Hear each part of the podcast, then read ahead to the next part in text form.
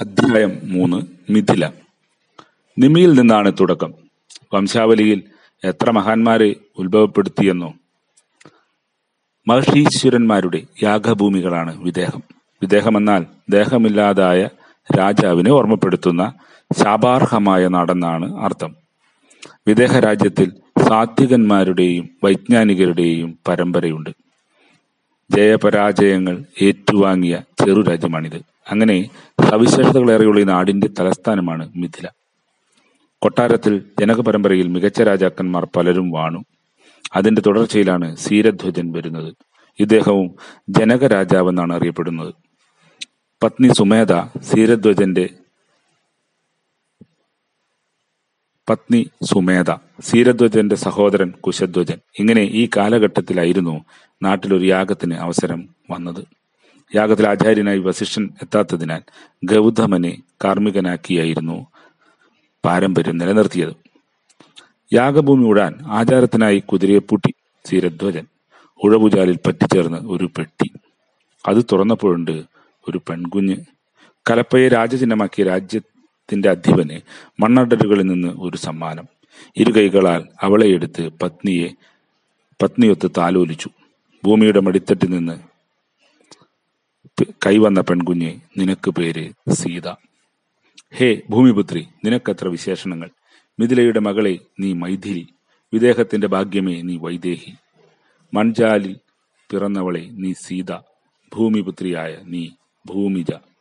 ജനക ദമ്പതികൾക്കും പ്രജകൾക്കും പ്രിയപുത്രിയായി സീത വളർന്നു. ജനക സ്വമേധയ അനുവദിച്ച രാജാധികാരത്തിൽ കുശധ്വജൻ പിന്നീട് ഭരിച്ചു. അദ്ദേഹത്തിന് മൂന്ന് പെൺകുട്ടികൾ. ആദ്യത്തേത് ഊർമിള പിന്നെ മാണ്ഡവി പിന്നീട് ശ്രുതകീർത്തി. വിശ്വകർമാവ് ഒരു വില്ലു നിർമ്മിച്ചു. ശില്പഭംഗിയൊത്ത ആയോധനത്തിന്റെ മഹാധനുസ് ശിവനത് സമ്മാനിച്ചു. ശൈവചാപം ത്രംബകന് ലഭിച്ചു എന്ന നിലയ്ക്ക് ത്രയ്യംബകമായി അയ്യായിരം പേരെടുത്താലും ഉയർത്താനാകാത്ത ഭാരം. എന്നും പൂജിച്ചു മിഥില രാജധാനി. മിഥിലയ്ക്കത് കൈമാറിയതോ പരശുരാമനും. മഹത്തായ വില്ലിന്റെ സാന്നിധ്യം വിദേഹത്തിൽ കൂടുതൽ കൂടുതൽ ഐശ്വര്യം വരുത്തി. അതിന്മേൽ ജനകരാജാവ് ഒരു തീരുമാനത്തിലെത്തി. സൗന്ദര്യ റാണിയായിരുന്നു സീത. സൗശീല്യമുള്ളവളും സുകുമാരിയും. ജനകൻ പറഞ്ഞു എന്റെ മകൾക്ക് അനുരൂപനായ വരൻ ഈ ധനുസ് എടുത്ത് കുലയ്ക്കുന്നുവെങ്കിൽ മാത്രം. മുന്നൊരു സന്ദർഭത്തിൽ സീത ഇത്രയും വലിയ വില്ലെടുത്ത് പൂ കൊഴിച്ചത് അനായാസേനയായിരുന്നു. ഇതിനൊക്കുന്നവൻ എന്റെ മരുമകൻ. സുമേധയും അതുതന്നെ കണക്കാക്കി. ഏറെപ്പാർ കഷ്ടപ്പെട്ടുയർത്തിയ ശൈവചാപമിത ഒരു നാൾ ഒറ്റയ്ക്കെടുത്ത് മാറ്റിവെച്ചിരിക്കുന്നു മകൾ. അപ്പോൾ തുല്യം നിൽക്കുന്നവൻ തന്നെ വേണം ഇവൾക്ക്. വൈദേഹി കാത്തിരുന്നു. ജനകരാജ്യം ഒരുങ്ങിയിരുന്നു. സീതാ കല്യാണം എന്നു നടക്കും. സരയു ഓർത്തു ആ ദിവസം. രണ്ടു കുമാരന്മാർക്കൊപ്പം വിശ്വാമിത്ര മഹർഷിയും സരയൂ തീരങ്ങളിലൂടെ നടന്നു നീങ്ങിയ നേരം. തന്റെ തീരങ്ങളിലൂടെ താടകയെ തേടി കാട്ടിലേക്ക് നടക്കുന്നു.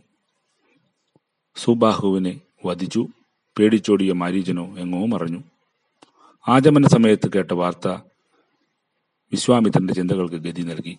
ഇനി വിദേഹത്തിലെ മിഥിലയിലേക്ക് തന്നെ മൂവരും കടന്നു വന്നു ജനകൻ അവരെ സ്വീകരിച്ചു. പൂജിച്ചിരുത്തി. രാമനെന്നോ രാമൻ എന്തോ തിരഞ്ഞു. കേളികെട്ട വില്ലിനെ കണ്ടറിഞ്ഞു. ഒട്ടും വൈകിയില്ല. അതൊന്നു തൊട്ടു. പുഷ്പസമാനം അതെടുത്ത് ഉയർത്തി. പിന്നീട് ഒന്ന് വളച്ചു. ഞാൻ കെട്ടി തൊടുത്തു. ഗംഭീരം ഘോഷം. കുലുങ്ങി പാരിടം. ജനകൻ പുഞ്ചിരിക്കുകയായിരുന്നു. സീത ഇടം കണ്ണാൽ ആ സുന്ദരനെ നോക്കി. പ്രീതമെന്നെത്തിയിരിക്കുന്നു ശ്രീരാമചന്ദ്രൻ. രമണീയനായ രമാകാന്തൻ. എന്തൊരു കാന്തി. കൊട്ടാരമറിഞ്ഞു നാടറിഞ്ഞു. ഇനി സീതാ കല്യാണം സന്ദേശവാഹകർ അയോധ്യയെ തേടി. ആജ്ഞയെറിഞ്ഞ് കുതിര വേഗമറിഞ്ഞു സരയു വിനീതമായി ഒഴുകിക്കൊണ്ടിരുന്നു. ശ്രീരാമനെ തേടി സീതയിരിക്കുന്നുവെന്നും സീത രാമന്റേതാകുമെന്നും നിയോഗം അറിയാമായിരുന്നല്ലോ. ഭൂമിയെ കിടിലം കൊള്ളിച്ച് രാക്ഷസ രാജാവ് ശക്തി കൂട്ടി പേടിച്ചേരണ്ട് പശുവേഷത്തിൽ മഹാവിഷ്ണുവിനെ കാണാനിറങ്ങി. ശിവഭക്തനായ രാവണനെ മഹാദേവൻ കാത്തുരക്ഷിക്കുമല്ലോ. അതിനാൽ വിഷ്ണു തന്നെ തുണ. വിഷ്ണു ഉറപ്പിച്ചു അവതാരമുണ്ടാകും. ഞാൻ ശ്രീരാമനായി പിറക്കും പുണർദം നക്ഷത്രത്തിൽ. രാവണൻ നിന്നും മോക്ഷം തരും ഒപ്പം മഹാലക്ഷ്മിയും ചേരും സീതയായി. വിധികൽപിതമായ ഈ സുനിശ്ചിതത്തിന് വിദേഹവും കോസലവും ഒന്നിക്കേണ്ടിയിരിക്കുന്നു. അതിന്റെ നാൾ വഴികളിൽ ബാലകന്മാർക്ക് ബലയും അതിബലയും മന്ത്രങ്ങളായി നൽകാൻ വിശ്വാമിത്രൻ ഇരുന്നപ്പോൾ തന്റെ തീരങ്ങളിൽ കോരിത്തിരിച്ച് താനിരുന്നു.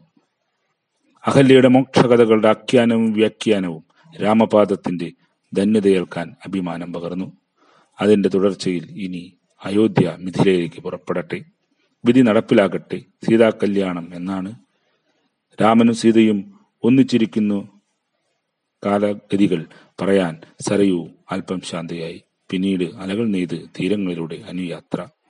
സാക്ഷിയാകാനും സാന്നിധ്യമാകാനും ഈ ഒഴുക്ക് തുടരേണ്ടിയിരിക്കുന്നു. ചേക്കേറനായി കിളിക്കൂട്ടങ്ങൾ ജലപ്പരപ്പിനെ മറികടന്നു